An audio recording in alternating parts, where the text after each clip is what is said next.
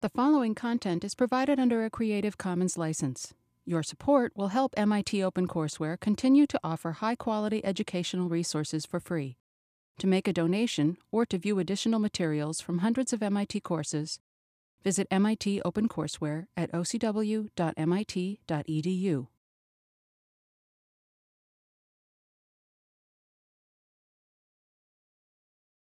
What I want to do today is to continue where we left off last time in talking about uh, the empirical properties of uh, stocks and bonds. I, I, want you to develop an intuition for how to think about markets. We've already done that over the course of the last, uh, the last few lectures by looking at market prices and uh, understanding how to price them. But I'd like you to get some kind of a historical perspective now on specific asset classes because we're going to be relying on market prices to make inferences about other kinds of securities and other decisions you're going to make. As I told you at the very beginning of the course, we're going to rely on markets for information because it's the wisdom of crowds that really gets us the information we need in order to make good financial decisions. So I want to begin that process of now giving you the intuition about the wisdom of crowds by looking at the historical performance of stocks and bonds. And, uh, and then we're going to talk about how to quantify risk uh, more uh, analytically and uh, put it all together in the, ver the very basics of modern portfolio theory. So I want to start by asking the question, first of all, what characterizes US equity returns? You know, how do we get our arms around the behavior of that asset class. and the way I'm going to do that is to give you some uh, performance statistics about the volatility, about the average return, about how predictable they are, uh, and also patterns of returns across different kinds of stocks. So we're going to look at some empirical anomalies uh, before actually turning to the analytical work of trying to figure out how to make sense of this from a, uh, a, a more formal uh, mathematical framework. Before I do that, let me ask you to think about the following question, which is if you were designing a market for stocks, what properties would you want that market to have? And I'm going to argue that there are a few properties that all of us, I think, can recognize as being good properties for stock prices. So the first is that stock market prices are random and unpredictable. Now, that might seem like a little counterintuitive, and certainly I think you would acknowledge that over the last several weeks, markets have been supremely unpredictable, and that doesn't feel so good. It doesn't seem like that's a good thing. But in a minute, I'm going to try to make that a little bit more clear by looking at the alternative of predictable, okay? Uh, or unpredictable, which is predictable. So let me come back to that point. The second uh, property that I think you'll agree is a reasonable one for us to expect is that prices should react quickly to new information. It should adjust to new information uh, really without any kind of delay. And finally, we'd like to see that investors shouldn't be able to earn abnormal returns after you adjust for risk.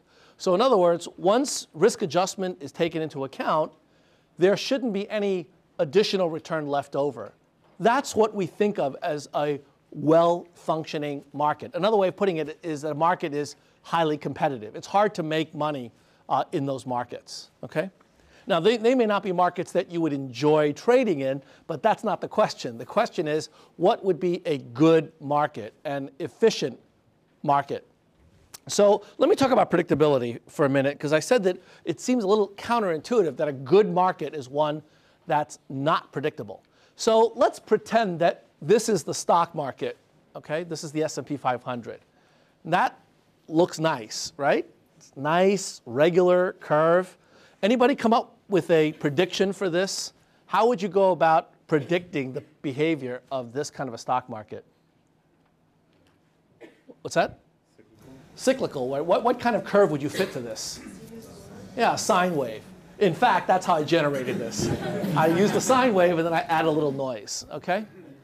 Now, why might this not be a good model for a market? If this were the stock market, what would you do? Yeah.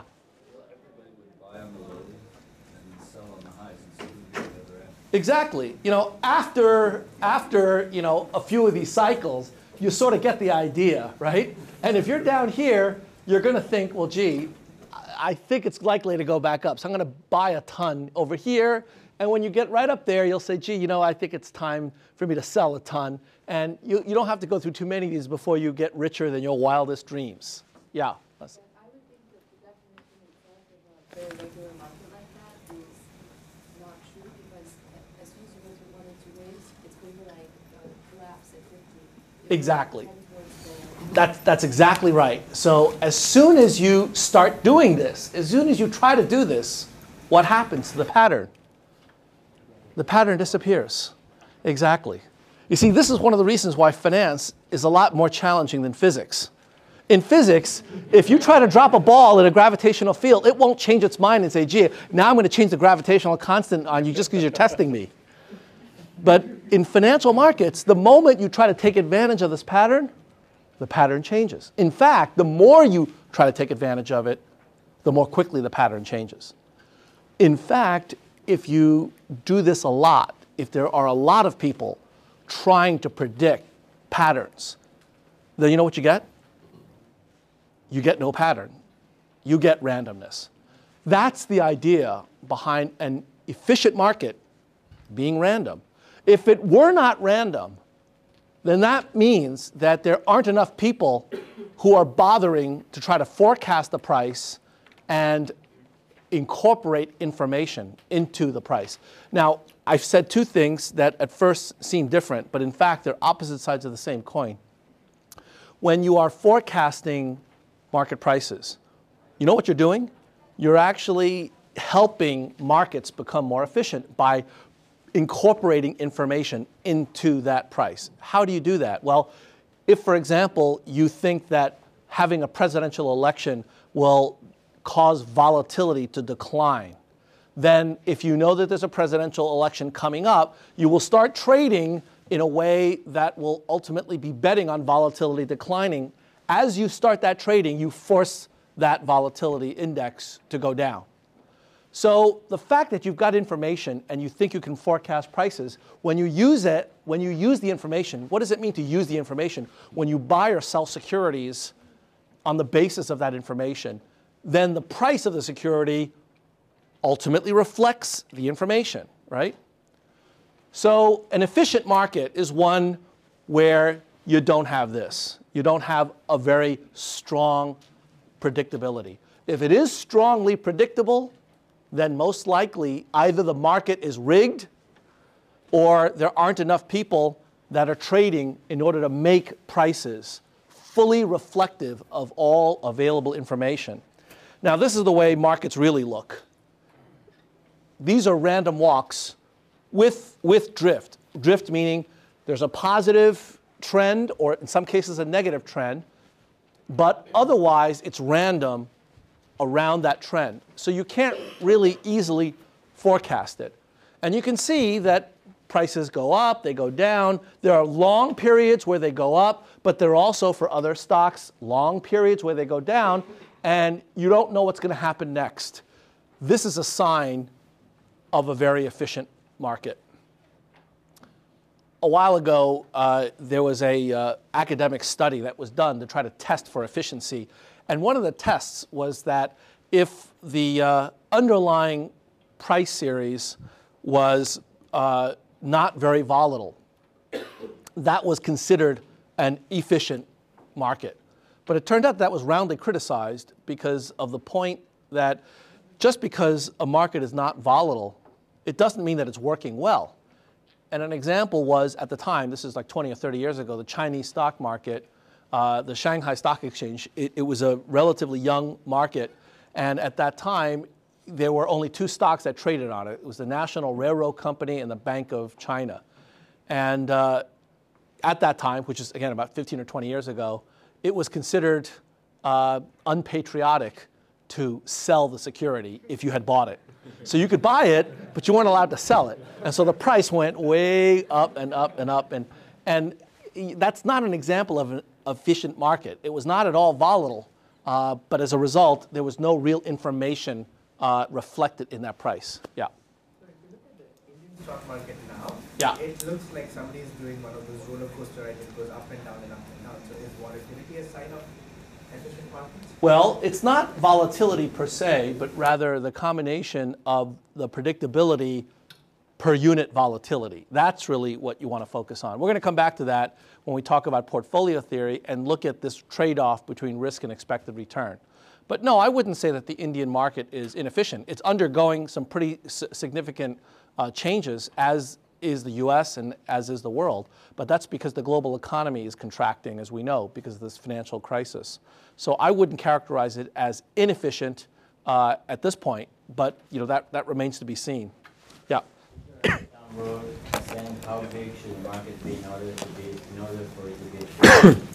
There isn't any uh, uh, hard and fast rule, no. But uh, if you take a look at the trade off of risk to reward, in other words, that ratio of expected return to volatility, you can come up with rules of thumb that will give you a sense of whether or not a market is efficient or inefficient.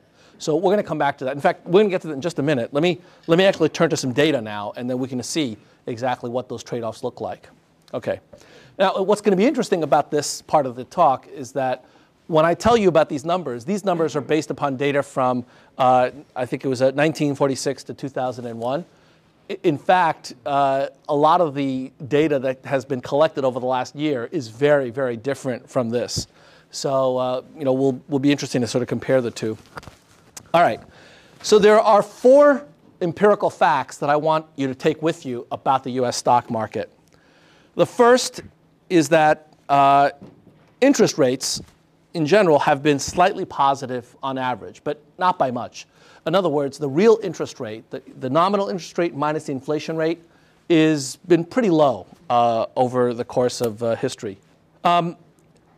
So the, the first fact is that real rates have been slightly positive. So you can see, for example, the average rate of return for the uh, one-year T-bill is about 38 basis points on a monthly basis. Uh, this is monthly. I haven't annualized it.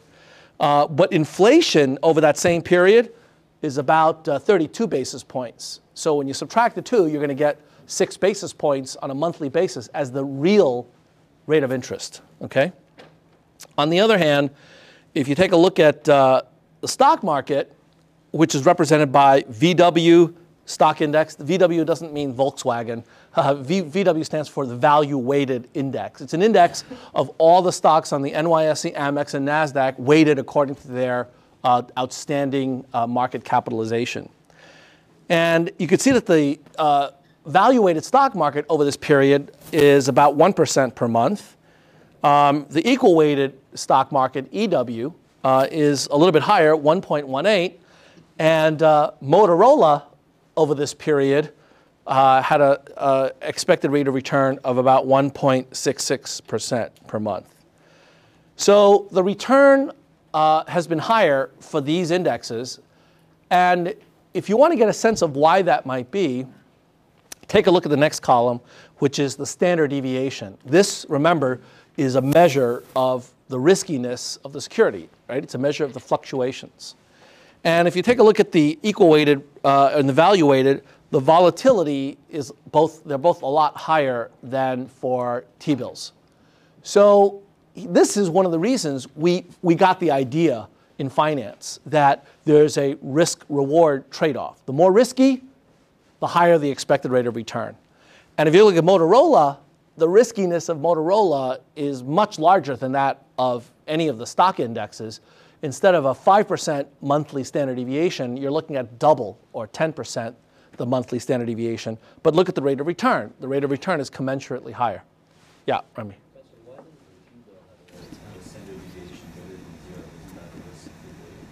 Oh, because it fluctuates from month to month. So the idea is if you're buying a T bill and you're holding it, it still has price fluctuation, right? Yeah. Okay. The other thing that I want you to see is uh, something uh, uh, uh, along the lines of the minimum and the maximum. This is another way of representing the riskiness uh, of the security. So uh, T-bills are bounded between 0.03 and 1.34 in terms of their return, very narrow band. Treasury notes, which are 10 year instruments, obviously are going to be swinging around much more, much more than a one year T bill, right? So the longer the, the longer the maturity, the longer the duration, the riskier is the instrument, right? But if you take a look at the value weighted return and the equal weighted return, and then Motorola, you can see progressively more and more uh, risk involved in these kinds of securities. Okay? Now, if you look at their compound growth rates, you get what you pay for, right? In the sense that uh, you're looking at T bills down here. So a dollar invested in one of these guys will give you maybe uh, $10 uh, at the end of 2001, but you're looking at a much, much larger return for either the value weighted or equal weighted indexes, right? more risk, more expected return. That's the message that you get from looking at the basic data here. Now, uh, just to give you a sense of where interest rates have been, I think we discussed this when we did fixed income. Interest rates have really been all over the map. There was a point in our history, not that long ago, where uh, the short-term interest rate, the one-year T-bill, was uh, you know, something like 16 to 17 percent per year. That's one-year T-bill, right? it's uh, astonishing. But that was a period where there was a large amount of inflation in the United States. Uh, on the other hand, if you take a look at the more recent period, interest rates have been extremely low. And that's part of the reason we're in a credit crisis is because credit is very cheap. Uh, so you, you can get yourself into a lot of trouble when uh, it's relatively easy for you to borrow and it doesn't cost you that much in terms of the, uh, the payments.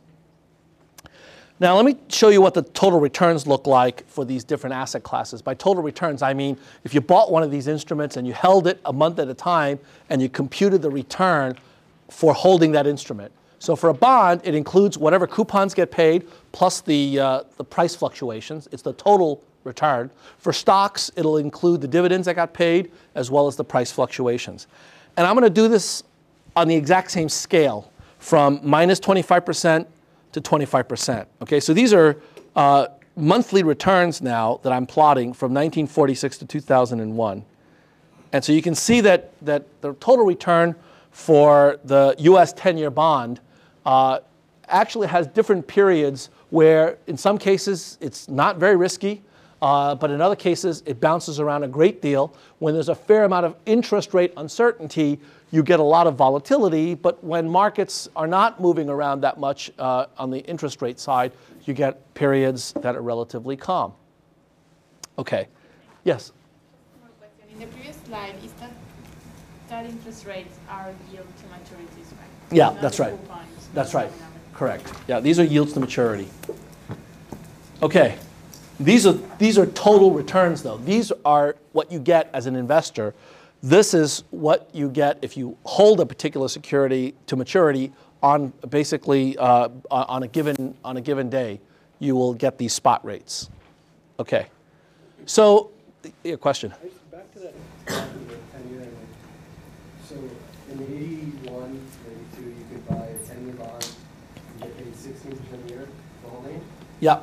So when people think that, that incorporates future expectations of interest rates, right? Well, and also inflation. And inflation. Absolutely. So people thinking that inflation was going to be, you know, six, you know, 14% a year for 10 years out? Either that, or they felt that you know that plus whatever interest rate expectations was going to be was going to be what you're going to get over a 10-year period. Yep, that's right. And, then so do people think that stock for the Uh, apparently, I mean, and there was a time, in fact, when the stock market did yield that for quite a bit of time, right? Absolutely. On the other hand, let me turn it around and ask you now that interest rates are at, uh, I don't know, the, the 10 year, I think, is at, uh, or the 30 year is at 417 this morning. Do Do you think for the next 40 years or 30 years that treasury bills are only going to return 4% a year? Is that realistic? I mean, it's not so easy to say, is it? When you're in the midst of it, it's not so easy to say. Based upon the historical evidence, it seems crazy to think that we could possibly be in such a low interest rate environment over the next 30 years, especially given that you know we're printing money like it's going out of style now, and we're going to be doing that over the next couple of years. We got to, because somebody's got to pay for all of these uh, uh, you know rescue packages and and. Uh, so we basically have to, uh, you know, uh, engage in some kind of inflationary, monetary and fiscal policy. But it's still saying 4.17 as of this morning. So the market does the best it can given the data, but it's hard to forecast. And we just said at the beginning of this class that it better be hard to forecast, because if it's not hard to forecast, then something's wrong, right? Then it means that it's not reflecting all available information. Yeah. When you showed that graph, I think the previous slide of, of the stocks going way up, I'm wondering how much of that is due to the fact that this was just a really good period for the United States, and you know if you compare to other countries and other times. Yeah, that, that, that's definitely a factor. So I'm not trying to explain the numbers, uh, and I'm not trying to justify them. You're absolutely right. This is a very special country in a very special time. So you can either thank your good fortune that you're here, or you can argue that well, it's not going to persist, and you know, time to move to uh, you know wherever. Um, I, but I don't know. I, I, don't know which that is, right? You, but but it is a very unusual. If you look at other countries, there are other countries that are having difficulties during this time period, but there are other countries that are growing, you know, even faster, right? If you look at China over the last 10 years, the, the growth rate of the Chinese economy uh, is double to triple what the U.S. economy is. Now, it was a smaller economy, but still, over an extended period of time, it's got tremendous growth rate. Okay, so uh, that really is the challenge: is to try to understand what's going on in the context of you know where where we're living and how we're living. So let me go through and show you some more numbers, and then we can talk about some of the interpretations. So this is the total return for the U.S. 10-year you get a sense of the scale, right? Minus 25 to 25. Now, this is the return of the US stock market during that same period using that same scale, right? More risky. So you can see the difference in fluctuations. And if this weren't exciting enough for you, this is Motorola. and there are many stocks like Motorola. So when you invest in an individual stock, you're getting not just the fluctuations of the economy, but you're getting the fluctuations that affect that specific company. So you should expect, if you're taking on more risk, that you're going to be getting a reward for these kinds of incredible bouncing around. And in fact, you do. The average return of Motorola is uh, quite a bit higher than that of the, of the market. Now, let me show you um, a little bit about predictability. We talked about a market that's random as one that is, is a, a good or efficient market. This plots the return today versus tomorrow, or yesterday versus today, if you want to think about that. Pairs of returns for the aggregate stock market. And this is done uh, on a daily basis. Uh, now, if you look at it on a monthly basis for the S&P 500, from 1926 to 1997, you get something that also looks kind of random, right? So not much predictability here, not much predictability there. But suppose we were to graph the return of General Motors against the S&P 500. Well, now all of a sudden it looks like there's a little bit of a pattern, right? It's not totally random, sort of looks like there's a kind of a line that goes through that, uh, that scatter of points, right? There's a relationship on a given day between General Motors and the broad market index. But uh, over the course of two days or two months, there's very little predictability. Okay? Now let me talk about volatility. Oh, your question. So on the, on the last graph, GM included in, in, in there, right? That's right. GM is one of the stocks in the S&P 500. So would you, would you still see that relationship if you, if it was everything but GM in the S&P? Oh, absolutely. In other words, it's not any one stock that gives this random scatter of points. In other words, this random scatter of points is really all 500 stocks put into a portfolio. But remember, we're asking a different question. This is a question about the relationship between the S&P 500 last month versus this month. There's no real relationship. This, on the other hand, is a question between uh, a question about the relationship between S&P this month and GM this month, the same month. Okay? Now, you're right that S&P has GM as one of the components, but it's only one of them. If it weren't in there, you would actually still see this kind of a relationship. Yep.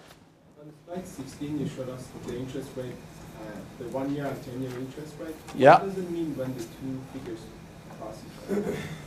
Uh, there's no particular significance. It just means that you know that one-year rate happens to be identical to the 10-year rate. So people are just assuming that that rate is going to continue over a period of time. So there's no particular economic significance to when they cross. These are all annualized, remember, right? So you're asking the question over a 10-year period, what is the average interest rate you're going to get paid by the U.S. government versus over a one-year period, what is the interest rate you're going to get paid by the U.S. government? That's all. Okay. Now, let me talk about volatility. These are monthly estimates of US stock market daily volatility from 1926 to 1997. So every month, I've got 20 days or 21 days. I'm going to take the, month, the daily returns and calculate the standard deviation for those daily returns, and I plot it, and it looks like this. Now, these are monthly, so if you want to annualize it, you have to multiply it by the square root of 12 to get the annualized volatility. But the point of this is that there are periods of time where the market is extremely volatile, and there are periods of time where it's relatively quiet. And if I were to have extended this to the most recent period, you would see that within the last several weeks, we had a spike that was about as big as this spike over here. Anybody know what this spike is? You can sort of guess. Yeah, October 1987, right? That was the big stock market crash uh, that occurred uh, during that, uh, that month. Volatility shot way up during that month, lots of risk. And right now, we're in a situation where there is lots of risk uh, as well. Okay, now I'm going to just conclude my overview with a few interesting anomalies that I want to tease you with to get you to think a little bit more carefully about stock markets. What I'm going to show you are just a bunch of factoids. Factoids meaning that they are empirical facts in the data, but if you change some of the assumptions or the sample uh, that you use, these facts could change. All right, so these are not universal constants that, uh, for some theoretical reason, has to be true. This is just properties of the data. What I've done here is to take all the stocks in the NYSE, Amex, and NASDAQ from 1964 to 2004, and on a monthly basis, I'm going to rank them by market capitalization, break them up into 10 equal numbers of securities, and then average the returns in those deciles, and then compute it over time, and then average those decile returns. Okay, that's a little, little complicated, but uh, pretty straightforward. Let me tell you, for example, what this means here. This uh, particular bin over here is the bin of all stocks that have the largest market capitalizations uh, you know, among all of the stocks in my sample. I've divided it up into 10 equal groups. This is the largest 10th. And I'm going to compute the returns monthly for that bin and then average that across my entire sample. And I get an annual return of close to 10%. This is annualized now. This is not monthly, annualized. Okay. If I now compute that same rate of return for the smallest stocks, the stocks that are the smallest part of my sample, that's down here. I get a return of something like 15% per year. 15% versus 10%. That's a huge difference. That's like a six, six percentage point difference, right? No, it's more like 9% versus 15 plus something. Five percentage points, 500 basis points a year. That's the, the gap between small stocks and large stocks. Okay?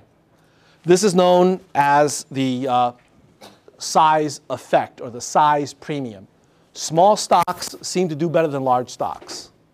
Now, there are lots of stories you could tell about why. I'm not going to tell those stories, but I just want you to see the data. Now, you want to know what's weird about this? What's weird about this picture is that I'm going to change the sample ever so slightly. What I'm going to do is I'm going to compute this graph only for the month of January and then for all the other months outside of January. Okay? And I'm going to show you what happens. The yellow bars, those are the January returns. And the blue bars are all of the non January returns. So I don't really think there's that much of a size effect once you de- delete the Januaries. You get a little bit of a difference between the biggest and the smallest, but the difference that we're talking about now is very small. But look at the January effect. That's big. And uh, it turns out that this seems to be a phenomenon that has uh, become a little bit less pronounced recently, but for many years it was quite strong and reliable, and people actually traded on this particular pattern, buying stocks uh, in, uh, in January, holding them uh, in December, and holding them till January, or doing a spread where you basically try to go long small stocks in December uh, and uh, short stocks, large stocks in December, and hold that spread and let it widen. So this is a, a, a really puzzling anomaly. Again, you can come up with explanations for this. I'm not going to tell you what they are. You can think about them and uh, possibly even trade on them uh, over the next uh, month or so. So, all right. Now, the, second anomaly that I want you to be aware of, and this, depending on who you speak to, may not be considered an anomaly. For example, Warren Buffett would call this uh, genius and, uh, and fact. This is the value premium. What this suggests is that there are certain stocks that, for whatever reason, uh, are just simply undervalued systematically, or alternatively, other stocks that are systematically overvalued. The value premium is where you take the same universe of stocks that I showed you before, but instead of sorting according to market capitalization, you sort it according to another characteristic. And the characteristic is the price equity ratio, or the reverse of that is what you usually hear about book to market, right? Book value divided by market value. Now, you all know what that difference is by now, right? Book value is the value of the company uh, as it was initially formed and as it accrues uh, either cash or profitability, but based upon its accounting book value. Whereas the market value is what the market thinks the company is worth. And in many cases, with technology stocks and other growth stocks, the price gets way, way, way ahead of the book value of the company's assets. And so those are situations where you've got a very large price to book ratio. If you have a very large price to book ratio, that means that you're going to be on the right hand of this spectrum. And that says, according to this chart, that the expected rate of return is generally pretty low. On the other hand, low book to market or high book to price, uh, oh, sorry, the other way around. Uh, high book to market, low price to book is on the left hand side, these are what Warren Buffett and Graham and Dodd would call value stocks, right? These are stocks where you've got lots of good book value, uh, but somehow the market doesn't really appreciate it, and so the price is low relative to the book value. In other words, the price to book ratio is low. And look at the returns there. The, the, the value premium is the difference between the high uh, price to book and the low price to book, and you're looking at a premium of about six to 700 basis points on an annualized basis. That's a big difference. Uh, because in both of these bins, it turns out the risks are actually roughly comparable. So it's not as if you know, the stocks on the left are way more risky than the stocks on the right. That actually is true of the market capitalization effect. Small stocks actually have higher volatility than large stocks. But that's not true of value and growth. So that's another puzzle. Or, uh, depending on who you talk to, this is a way to invest. Okay? Momentum. This is something that uh, academics discovered maybe 10 or 15 years ago, which is also really anomalous. By momentum, we mean simply last month's return or last year's return. If that's positive, does it tend to persist over the next 12 months? So the stocks with low momentum uh, on the left hand side seem to do worse than the stocks that have high momentum. So the momentum effect seems to be really strong. And again, look at that difference. That difference is something on the order of a 15% spread, if not more. It's a very, very big spread. So this might lead you to try to construct a trading strategy based upon this. And there are a bunch of other anomalies that have been reported in the academic literature. In fact, for a while, certain academic journals were accused of never meeting an anomaly that they didn't love because they just kept publishing one after another.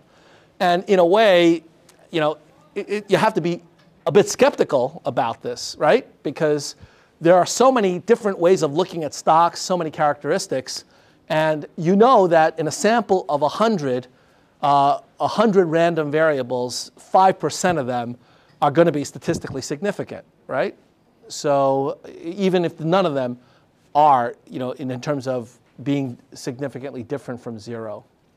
So you got to take these anomalies with a grain of salt, but what I've presented to you are the ones that seem to be the most persistent, the ones that people spin stories about, the ones that people construct mutual funds around.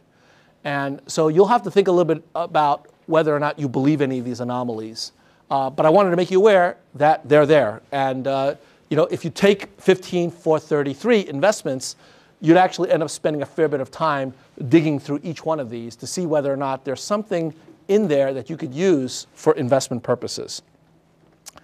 Um, the, uh, the last thing I'm going to mention with this introductory lecture is mutual funds. These anomalies uh, were obviously very, very exciting from the perspective of active portfolio management because once you identify one of these anomalies, you could argue, I'm going to take advantage of it. Of course, then the argument that was raised earlier comes into play. If you're going to take advantage of it, isn't that going to disappear?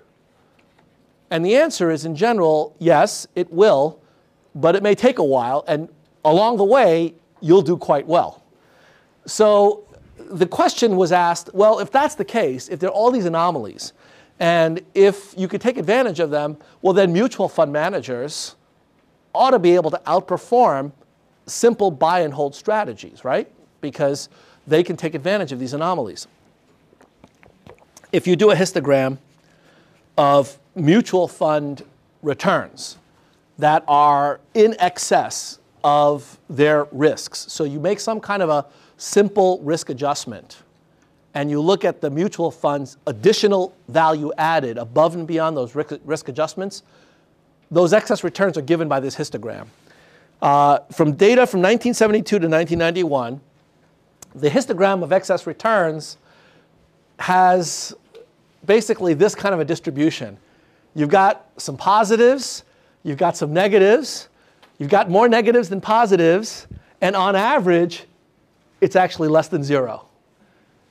Uh, mutual funds, net of fees, are actually losing money for you on average. That was the conclusion by these academics uh, as of a few years ago. Yeah. Yeah. Isn't part of uh, isn't part of the purpose to lower your, your risk of your portfolio to lower the volatility? Yeah. So for example, you you might be able to get you know the return plus zero but then the next year you might be able to get the return minus five. Well, that, well, I think mutual fund managers aim to get you a steady, uh, a steady return, whether it be exactly, uh, exactly return plus zero or Well, so first of all, that's not necessarily the objective of every mutual fund, right? There are mutual funds that are not trying to give you lower volatility, but rather they're trying to give you access to broader investment vehicles and, and instruments. So the original index fund that was set up by Wells Fargo in the 1970s, the purpose was to allow a, an investor to get access to 100 securities without having to actually go out and buy 100 securities. Right, by diversifying, right. So, but it, it doesn't lower the volatility except through diversification. All right, so you're right, diversification will lower it versus buying Motorola. But the question is, how does this do versus buying 100 stocks? Or rather, buying a mutual fund like Vanguard, where the Vanguard 500 Index Trust, where you're not trying to outperform the market, you're trying to match the market. Okay? And the argument is that the mutual funds that have been trying to, to beat the market, on average, they don't. They don't. They don't beat the market. Some of them do, some of them don't. But as a group, they don't add any extra value. That's the argument that, that was made. Now, that's not to say that there aren't good mutual funds and there aren't bad mutual funds. There, there may be. So, you know, somewhere in here is Peter Lynch's Magellan Fund, terrific fund, very talented portfolio manager. But on the other hand, if you can't tell in advance who is going to be the next Peter Lynch and who's going to be the next, I don't know who, I won't cast any aspersions. But if you can't tell in advance who's good and who's bad, then you're essentially throwing a dart at this histogram. Right? You may be lucky and you'll get on the right side, or you may be unlucky, you get the left side. But on average, you should do better by putting your money in a passive index fund. Now, that's the argument of Vanguard and all of the uh, you know, passive investment vehicles. I, am not going to take a stand on that because we're going to come back and talk a bit about that at the end of the course. And then, as part of investments, you're going to really look into that. I just want you to get a feeling for the data that's out there. And the data that's out there says that it's very hard to tell whether or not mutual funds, as an aggregate, are adding any value. By the way, you realize that there are actually more mutual funds out there than there are stocks, right? You know that? Yeah, there are about 10,000 mutual funds. There are about 8,000 stocks out there, including you know, the penny stocks and pink sheet stocks. There are probably only four or 5,000 stocks that you would actually ever invest in as a, uh, as, a, as a retail investor yourself. And so the number of mutual funds far exceeds the number of stocks. The way that mutual fund managers justify that is by saying, look, you know, there are 31 flavors at Baskin Robbins, and so we want to provide investors with lots of different possibilities, right? Not everybody wants the S&P 500. Some people want the S&P 100. Some people want the S&P 250. Some people want the S&P 385. And so I'm going to construct a fund for every clientele that's out there. That's a, that's a legitimate argument as long as investors understand that when you buy into a mutual fund, you're buying you know, something that may cost you more than if you tried to, uh, to do this on your own. Okay, so the key points that I want you to take away is that the average return on US stocks from 1926 to 2004 was 11.2%. Now that's considered the good old days, so no more. The average risk premium was about 8%. Again, the good old days. That's probably not going to happen for a while. Stocks are quite risky. Uh, standard deviation of returns for the market is about 16% annually. that, that isn't risky anymore, right? That, again, is the good old days. The, uh, the market today, using the implied volatility of the uh, VIX index, right, the implied volatility of S&P at the money options, was about 49%. Uh, so the annual forward-looking S&P 500 stock market volatility right now is about 49%, which, by the way, is down from 80% uh, a couple weeks ago. So, as I predicted, volatility was going to decline once the election was clear. That eliminated a piece of uncertainty. but there's still a remaining piece, which is what's going to happen to our economy. That's why the volatility is at 49% versus a historical average of 16 to 20%. Um, stocks on an individual basis are clearly much more risky than as a group. So you're absolutely right, uh, Rami, that when you put it into a portfolio, you reduce the risk. Uh, and uh, so the S&P 500 is a lot less risky than Motorola. Um, also, stocks tend to move together over time. Over time, from one day to the next, there's very little relationship. But on a given day, stocks tend to move together in groups. General Motors seemingly to be correlated with the S&P uh, as well as other stocks. And obviously, market volatility changes over time, and financial ratios that can be used to create these different kinds of bins for sorting stocks and constructing these anomalies, uh, they actually do seem to have some kind of predictive value. Why, we don't know in many cases, but the anomalies are there, and uh, so that's something to be aware of. Okay. Other, other questions? All right, now that you have a feel for the data, I want to take a step back and ask the question how do we make use of this information in a way that can help the typical investor? Okay? And also help the individual trying to decide on a corporate financial decision. How do we use this, these kinds of empirical insights uh, in our theory?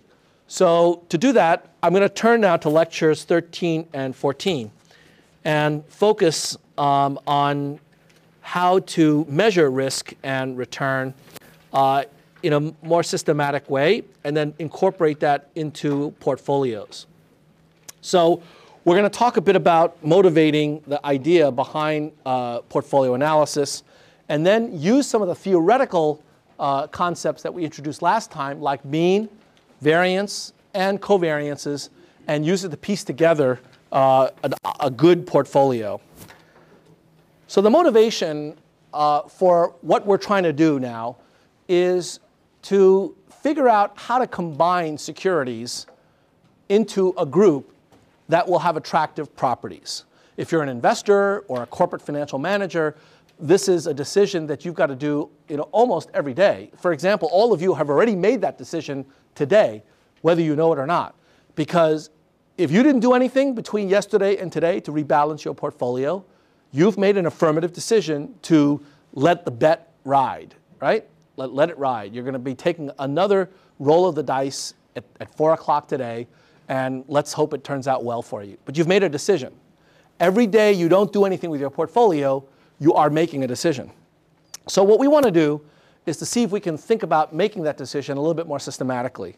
To do that, I want to define what I mean by a portfolio. So the definition, in very simple terms, is just a, a specific weighting or combination of securities such that the weights add up to one, right? It's just a, a way to divide up the pie. If you've got a certain amount of wealth, you're going to allocate it among different securities into a portfolio. A portfolio is defined as a set of weights of those securities where the weights add up to one. Now, this is sort of the framework that uh, we use in terms of the notation. So, omega, the Greek letter omega, uh, when we write it as a vector, it denotes the set of weights for your portfolio. So, if you've got n securities, then this vector omega, which is equal to omega 1, comma, omega 2, dot, dot, dot, omega n, that is a portfolio. And if you want to be clear about how to define it, it's simply the number of shares of security I multiplied by that price divided by the sum of all of the values of your securities uh, in your entire collection, right? Any questions about this? Very basic stuff, but it's important to get it right up front, okay? Now, by the way, the number of shares, NI, I'm going to let that be a real number, meaning it could be zero, it could be five, it could be 500, it could be minus 200. Minus 200 means that you have short sold 200 shares of that security. So these weights, they all sum to one, but they don't have to be all non-negative. Some of these weights could be zero, some of these weights could be negative, okay? If some of these weights are negative, then what do you know about some of the other weights? Well, yes, they have to be positive because they have to add to 1, but you know something more about the weights. Greater than 1. Right. Because in order for it to add up to 1, if some of these things are less than 0, then some of these other things are greater than 1. What does it mean for a security to be greater than 1, a weight to be greater than 1? Could that, that make sense?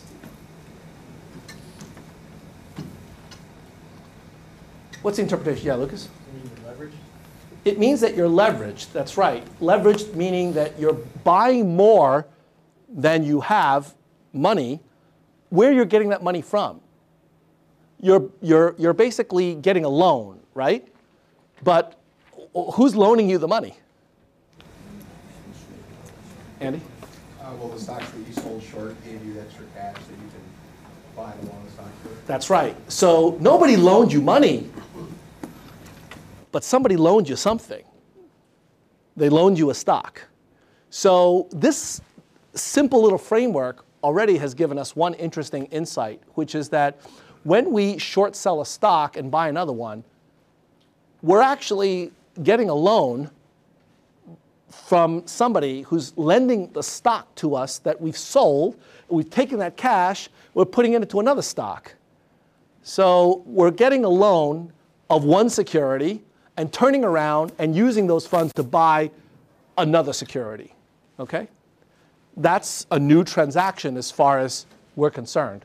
But it's one that's going to be very important in how we think about portfolio construction. All right? If you didn't understand that, go back and take a look at these notes and try to work out a numerical example for yourself. And uh, if you still don't understand it, ask again next time or ask the TA during recitation. Okay? It's, very, it's a very important point. All right.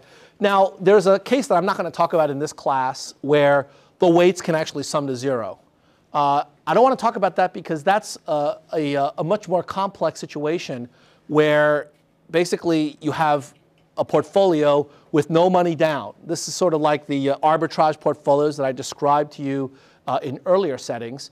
We're not going to analyze that in the context of stocks, but there are a very large number of hedge fund strategies that are based upon just these portfolios. And so this will be a very important concept that you'll cover in uh, 433, uh, but uh, we're not going to talk about it now. I just want to make you aware of that, that you can have the weights summing not to 1, but, actually to 0. Okay. Now, the assumption that I'm making implicitly is that the portfolio weights are summarizing everything there is to know about your investment. Okay? So once you know the portfolio weights and you know the stocks, then you know what your portfolio is about. Okay? So as an example, uh, you have an investment account uh, with $100,000, and you've got three stocks in there 200 shares of A, 1,000 shares of B, 750 shares of C, so that your portfolio is summarized by the weights 10, 60, and 30%. Okay? So from now on, we're not going to worry about prices and shares anymore. We're going to focus just on portfolio weights and the returns of your securities uh, multiplied by those weights. All right, it's just simplification. Yeah, Megan? how you think that 130 30 type portfolio in the context of the last slide. Mm. Yeah, sure. So you're already asking a question that's uh, quite a bit more advanced than what we're going to cover. What's a 130-30 portfolio? Can, can you explain that, or have you just heard that in the news? No, I understand, I guess, the basic concept, which is you're 130% long and you, you are 30% short, so you're headed back to net exposure. Right. That's right, exactly. So let me describe a product that's out there that's been developed just over the last uh, uh, few years. It's called a 130-30 uh, portfolio. And what 130-30 stands for is 130% long and 30% short, okay? Now, you can have a 120-20 portfolio or a 180-80 portfolio, uh, but the idea is that you have weights that add up to 100%, but the long positions are no greater than 130%, and the short positions are no less than minus 30%. Now, the reason that this is an interesting product is that you have to give you a little bit of history. This is getting a, a little uh, out of the, uh, uh, our, our, area, but I'll give you a preview of, of investments 433. Typically, when institutional investors like pension funds or mutual funds, when they invest, they're not allowed to short sell. This has nothing to do with the SEC, it's nothing to do with law. It has to do with the particular entities that are investing because short selling was viewed way back as being a very risky endeavor because you could lose everything and more. Uh, there's unlimited amounts that you could lose, right? Because you're short selling, a stock can go way up and you could lose uh, tremendous amounts. So mutual funds were originally not allowed to short sell at all. So for a mutual fund, the portfolio weights were restricted to be non-negative. And certain pension funds were not allowed to short sell. So if you were a pension plan for a state university and you gave your money to investment manager XYZ, that investment manager would be required not to short sell for your portfolio. Okay?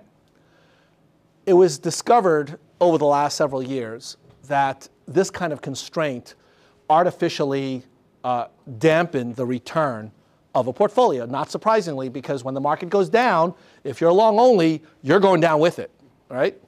But if you have a short position, then at least the shorts would be able to buffer some of the losses on the long side. So institutions have started getting more and more sophisticated thanks to hedge funds pushing them into this area because of course hedge funds can do anything, right? They can short, they can long, they can go sideways, whatever. So hedge funds led the pack by saying, you know, we're going to actually short sell some of your long only portfolio to help you get a little bit of extra return on the downside. And so pretty soon, uh, institutional investors said, well, you know what? I actually like the idea of you sh short selling a little bit, but I don't want you to do it too much because I don't really know what the risks are. I'm new to this. I don't want to get the risks out of control, so I'm going to limit how much you can short sell. The limit of how much you can short sell imposes a limit on how much more long you can go than 100%. Just like we said, if something's negative, then some of the weights have got to be greater than one, right? Or they got to add up to greater than one. So when you have that situation where you have a limit on the total negative positions you can have, that limit puts a symmetric upper bound beyond the number one of what you can go long. And so, for reasons that are probably a little bit too uh, far afield to get into here, 130-30 seems to be a bit of a sweet spot for managers out there. So they say, we will limit our short positions to no more than 30% of the capital. So you give us $100 million to manage, we will take no more than $30 million of shorts, and therefore we will take no more than $130 million of longs. But when you add them up, you still get back to 100%. So that's 130-30. It's very popular and it's something that uh, is likely to grow, particularly given this current market environment, because 130.30 have, has done better than the S&P, not surprisingly, because of that 30% short position. Okay, so here's the example of your own portfolio and how you get those weights. That's pretty straightforward. Um, here's another example where you've now got some short positions here. Uh, the short positions are not from short selling, but the short positions are in riskless bonds. In other words, now instead of shorting a stock, you're shorting a bond or selling a bond or borrowing money from a broker and getting leverage. So this is leverage where the security that you're levering up is using bonds and you're levering up the equity positions. So your portfolio weights look like this. Your equity positions when you add up the equity positions, those portfolio weights, you get 200%. But your riskless bonds, you shorted $50,000. You're borrowing $50,000 from the broker, so you've got minus 100%. When you add those two, you get back 100%, or in this case, $50,000. So you start out with $50,000 cash, and then you buy $100,000 worth of stocks by borrowing an extra 50 from your broker. Okay? Yeah. To create a portfolio to have varying returns, but I thought fundamentally it's to have different risks and manage that. Yes. So when you're actually structuring portfolios, do you have these risk-free bonds? Because, I mean, I would just be willing to do them separately, right? There's no reason for me to have them as a Well, the reason that I have them here is I want to show you exactly how you would compute the portfolio weights of your entire portfolio. So basically what this is is your equity portfolio, but in addition, your fixed income positions added in, right? I mean, your, your portfolio could be anything. It could be stocks, bonds, options, currencies, real estate. So I'm just including all of this in the portfolio itself. to handle different risks, I mean, different stocks or bonds or whatever that have various risks? Yes, yes, absolutely. And, you, and you're doing that. Stocks A, B, and C have different risks, as does the bond. And so you're mixing and matching and putting them together into what hopefully will be an attractive portfolio. Okay? Now, we mentioned before that when you get a mortgage, that's leverage too. So this is an example of a situation where you buy a home for $500,000, but you only have a $100,000 down payment. Right? Your equity in the home is only $100,000. The bank has loaned you $400,000. Your leverage ratio is 5 to 1. So if you were to look at your portfolio weights, it would be 500% house minus 400% bank, right? Or bonds or mortgage, right? That's very high leverage. And in that case, when you're leveraged 5 to 1, if the house price goes down by something like, I don't know, 2%, you've lost 10% of your, the value of your home. Okay? So, or the value of your equity, rather. If the house price declines by 15%, you know, that's really bad news. Okay? So leverage is a two-edged sword. When things are working well, it gives you a boost. When things are not working well, it can uh, hurt you on the downside as well. Okay. Here's another example uh, where you've got a zero net investment strategy. Uh, you can work that out for yourself. This is a little bit trickier because the portfolio weights now add up to zero. You got to think a little bit about what it means to have portfolio weights at all. So I'll leave that for you to look at. That's something that, as I said, we won't cover in this course in great detail. Okay, so now motivation. What we're trying to do, now that you know the basic language of portfolio weights and how to manipulate them to some degree, I want to ask the question, why, why bother with a portfolio? We've already gotten a couple of comments about why you want a portfolio. You want to have stocks with different kinds of risks so you have diversification. But there's another approach, and the other approach is uh, championed by Warren Buffett, right? Warren Buffett has criticized this idea of diversification, not putting all your eggs in one basket by saying you should put all your eggs in one basket and then simply just watch that basket really carefully. Isn't that better? Well, that sounds good, but you know, what if it's the case that you don't really know how to pick the right basket? And, uh, and uh, so therefore, whatever basket you're watching may not be particularly attractive because you picked the wrong basket. So that's really the idea behind portfolio theory. It's that we're, not all of us are Warren Buffetts, not all of us want to become Warren Buffetts. We want to have a relatively systematic approach to making a good investment decision. We don't want to try to beat the market. We want to figure out whether we can come up with a responsible and attractive way of investing that uh, has some kind of economic logic to it. So the point is that we don't know which stock is best. And so we don't want to pick just one stock like Motorola because there are periods where Motorola looks fantastic and periods where Motorola looks horrible. So we want to be able to pick a portfolio that's got good characteristics.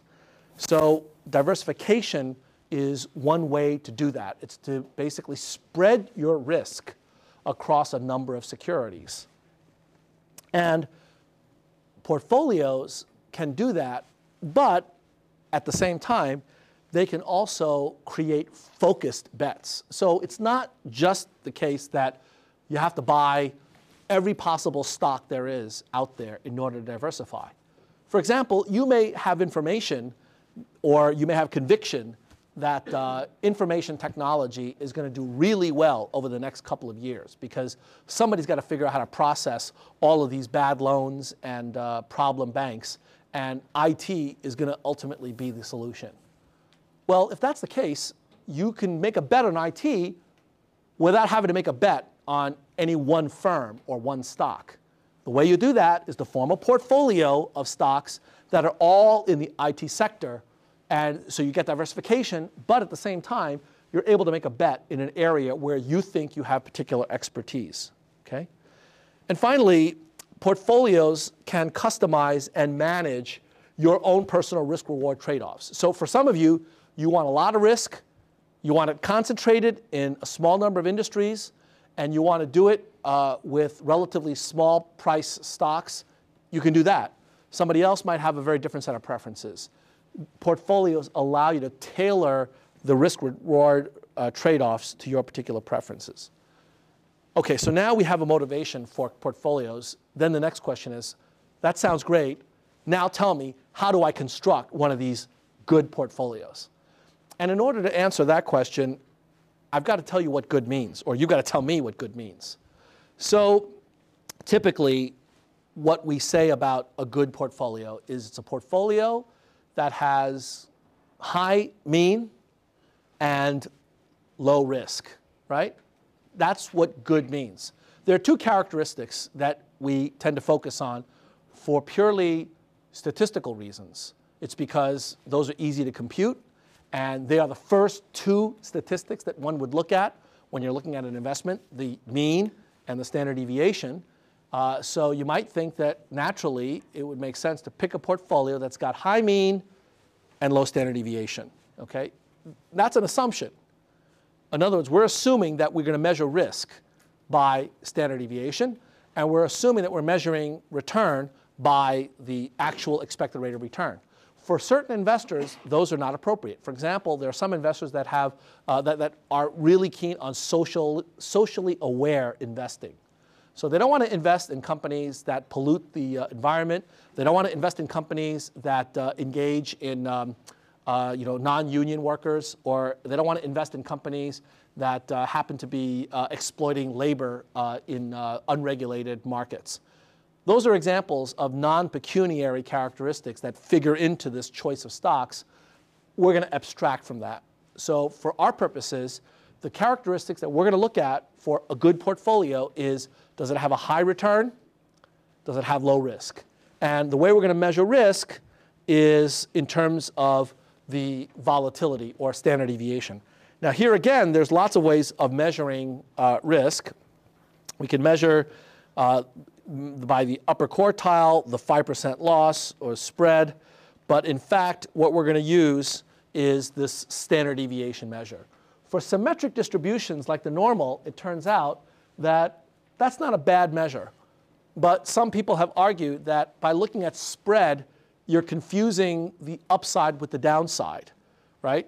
Nobody has any problem with upside risk or upside, uh, you know, kind of uh, distribution. Uh, I haven't run across anybody that said, gee, you know, this year i am really making too much money, and that's just not a good thing. If you meet anybody like that, you know, in, introduce me. I'll, I'll, I'll help them out with their problem. But um, the point is that for a symmetric distribution, it doesn't matter. And uh, you know, in more advanced uh, uh, approaches to investments, people have used one-sided measures, but we're not going to do that in this course. So we're going to focus on variance or standard deviation as the measure of risk. Okay. And the assumptions that I'm going to make for the remainder of the course is that all investors like higher mean and all investors dislike higher variance. Okay? Now, that's a really reasonable assumption, but you could challenge it uh, if you wanted to argue that investors care about other things. Uh, so just be aware that I'm making an approximation, and the approximation is exactly that, that mean and variance are the only things that our prototypical investor is going to care about. Okay? So now we actually are pretty close to being able to come up with an answer to the question what's a good portfolio? And how do we pick stocks?